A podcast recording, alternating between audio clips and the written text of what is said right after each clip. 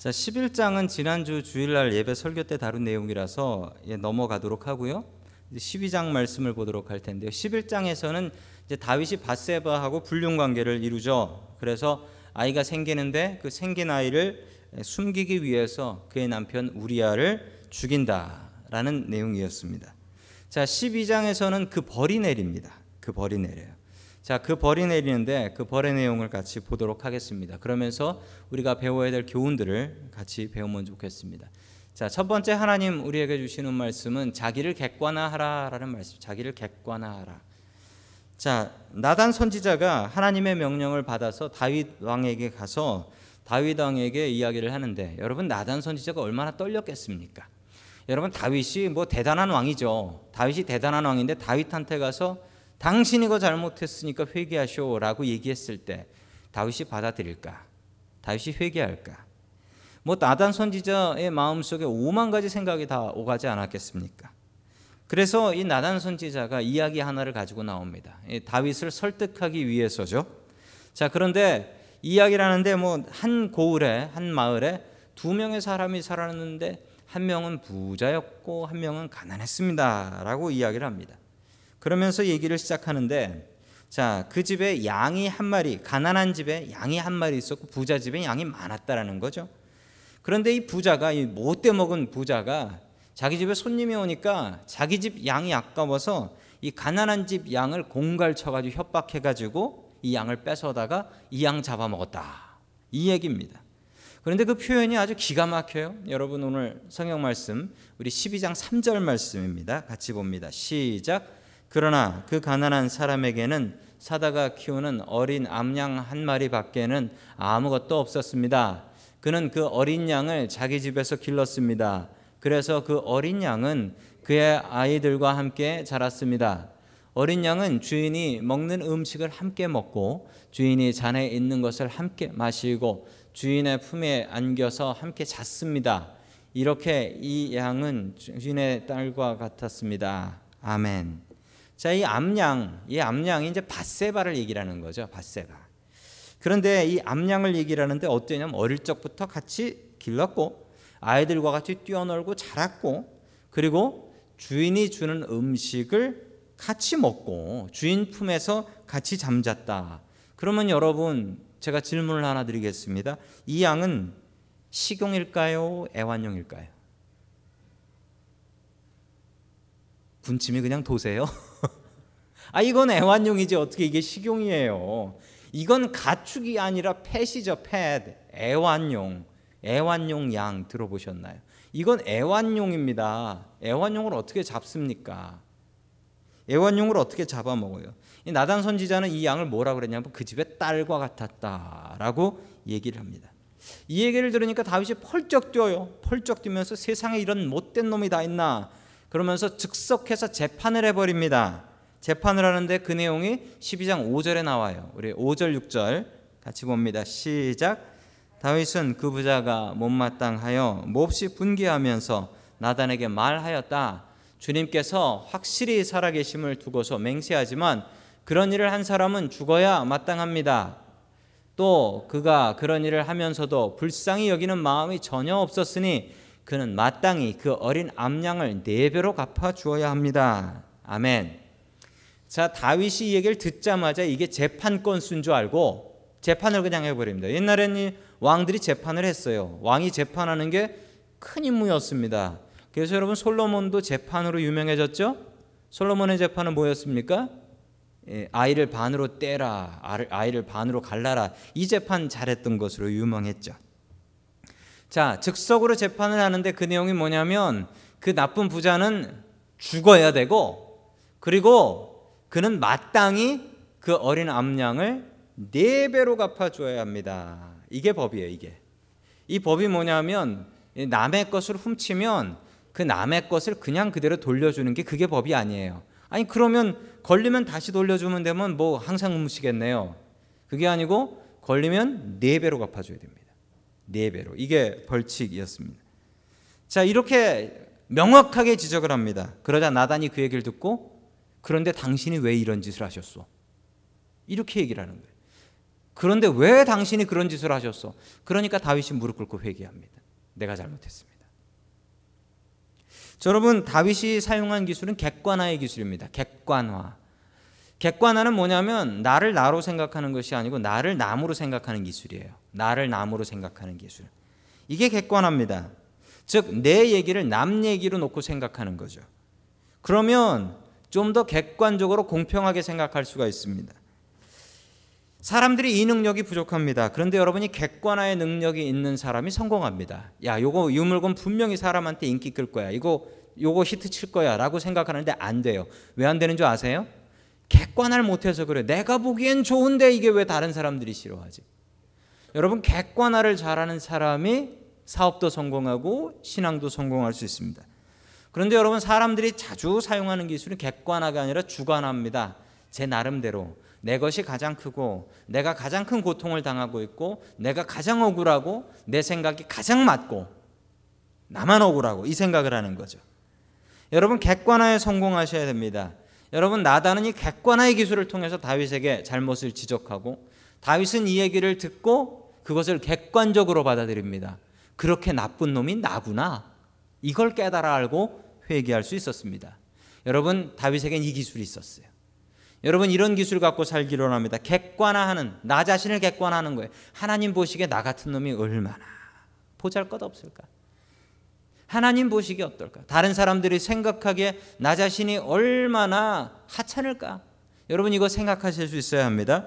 나 자신을 객관적으로 생각할 수 있는 저와 여러분들이 될 수 있기를 주님의 이름으로 간절히 축원합니다. 아멘.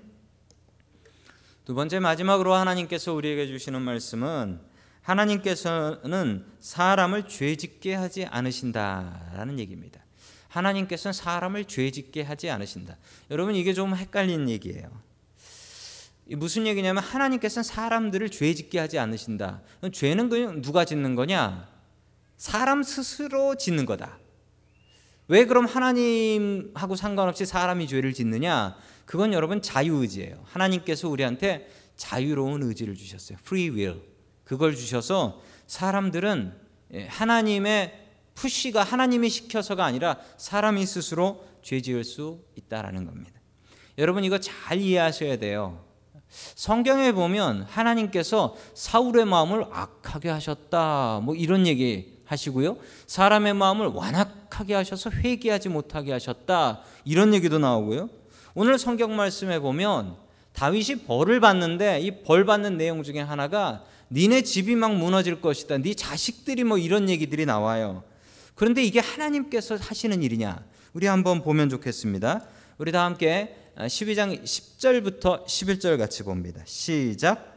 너는 이렇게 나를 무시하여 햇사람 우리아의 아내를 빼앗아다가 내 아내로 삼았으므로 이제부터는 영영 내 집안에서 칼부림이 떠나지 않을 것이다.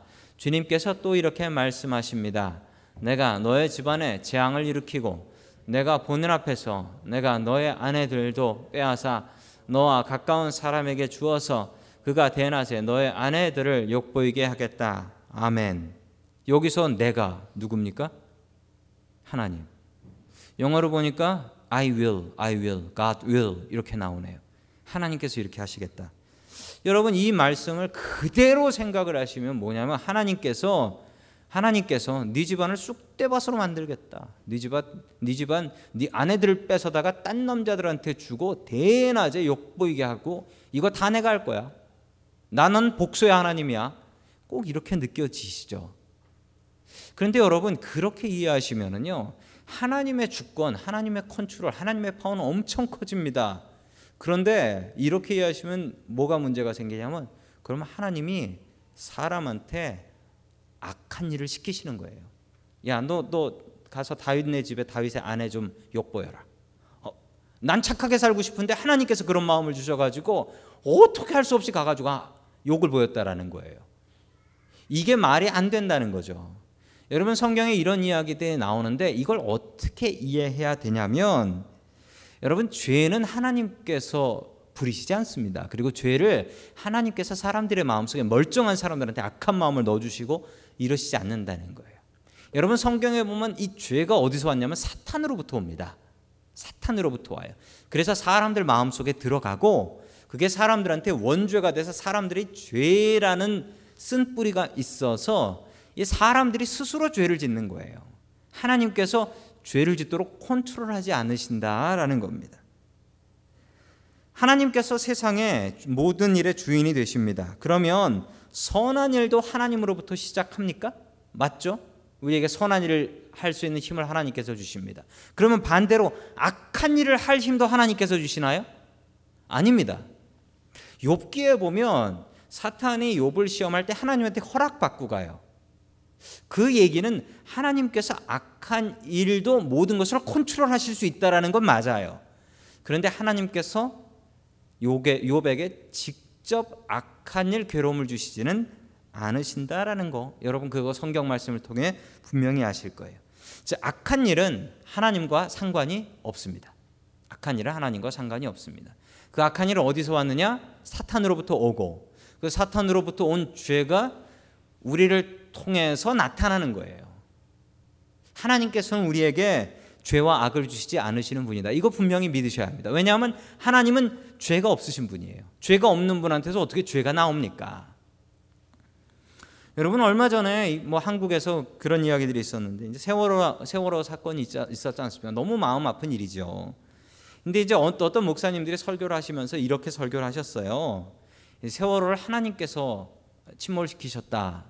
그리고 어, 그 이유는 우리를 죽이지 못하고 대한민국 전체를 죽이지 못하니까 그 중에 이 고귀한 아이들의 생명을 통해서 우리에게 경각심과 회개를 주기 위해서 이런 일을 하셨다라고 이야기를 했는데 여러분 이 얘기가 약간 이러면 문제가 있어요.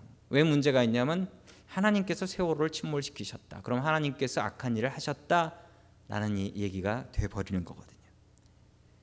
여러분 이 배가 왜 침몰했는지 여러분 잘 아실 거예요.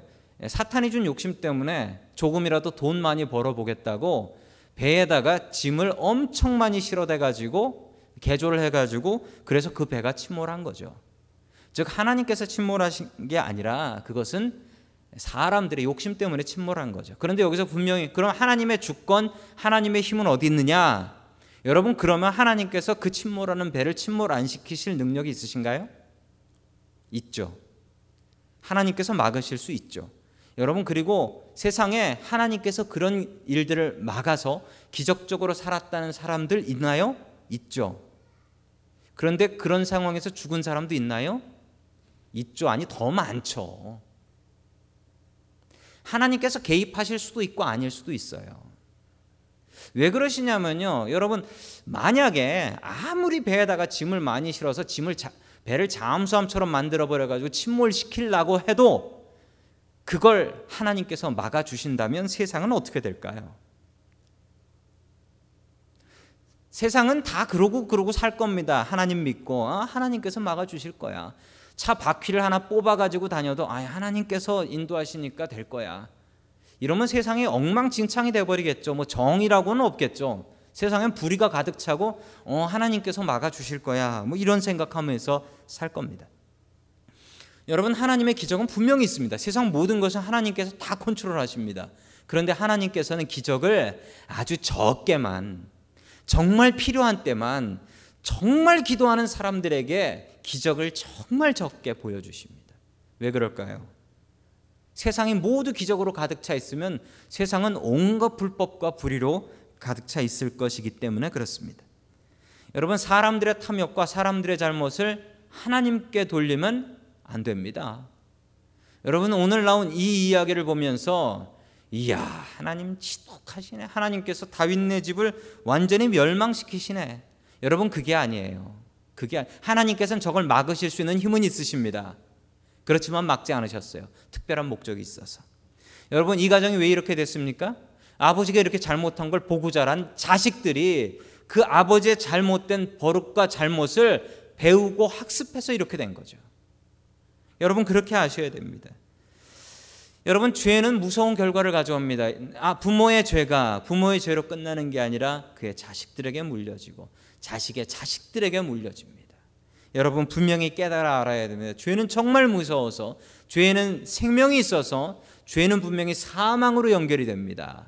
끊으세요. 끊으세요. 내 죄를 내 자식들한테 물려주려고 하지 마십시오. 나의 나쁜 습성과 나의 나쁜 버릇을 내 자식들에게 물려줘서는 안 되겠습니다. 여러분, 우리들의 가족이, 우리들의 집안이 서로가 서로를 축복하는 가정이 되어야지 서로가 서로를 저주하고 서로가 서로에게 나쁜 것을 가르치고 나쁜 말을 하고 서로가 서로에게 상처 주는 그런 곳이 되지 않았으면 좋겠습니다. 여러분 우리의 가족이 축복의 가족, 축복의 통로가 될 수 있기를 주님의 이름으로 간절히 축원합니다.